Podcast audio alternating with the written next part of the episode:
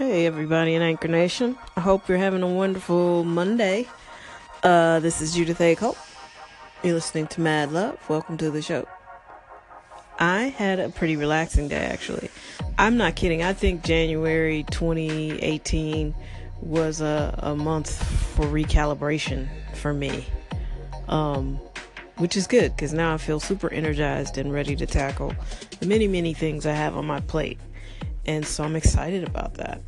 Um, I did. I had to binge watch the uh, Netflix series. Look, if you guys are boycotting Netflix to support Mo'Nique, that's cool. But if you're not, you gotta watch Dirty Money.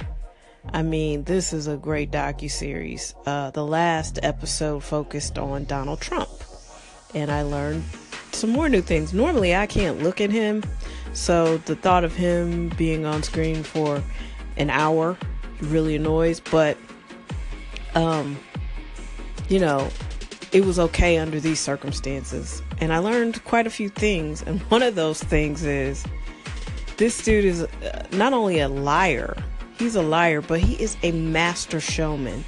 He really is a version of Barnum, you know, P.T. Barnum. He just there is video proof and well documented information in case you're doubting, you know, uh, his prowess in business. You don't have to. He was never a great real estate developer. He uh, used his father's wealth and he inherited quite a bit when his father passed away.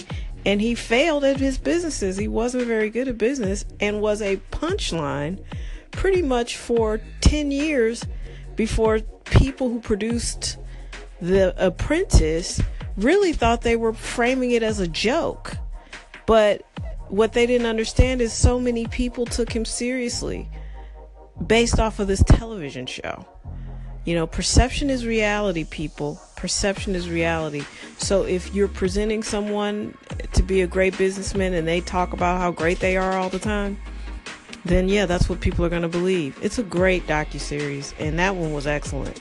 Uh, I learned that he doesn't even own many of the properties that have his name on it. He's a licensor. He likes to license his name because he had failed so badly. The only thing that he could use was his name because that hadn't been tarnished as much as his actual reputation very good stuff, man. It was deep.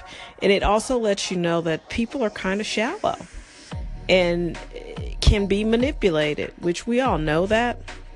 But, you know, to watch it laid out so clearly. So, anyway, if you get a chance and you're not boycotting, you should watch that show, Dirty Money almost every one of them was interesting. I didn't quite get into the maple syrup thing, but the other five topics were really fascinating and infuriating because people are just greedy and ridiculous. There's room enough for all of us. We don't have to cheat, lie, steal, and you know, invite all kinds of terrible karma back into our lives.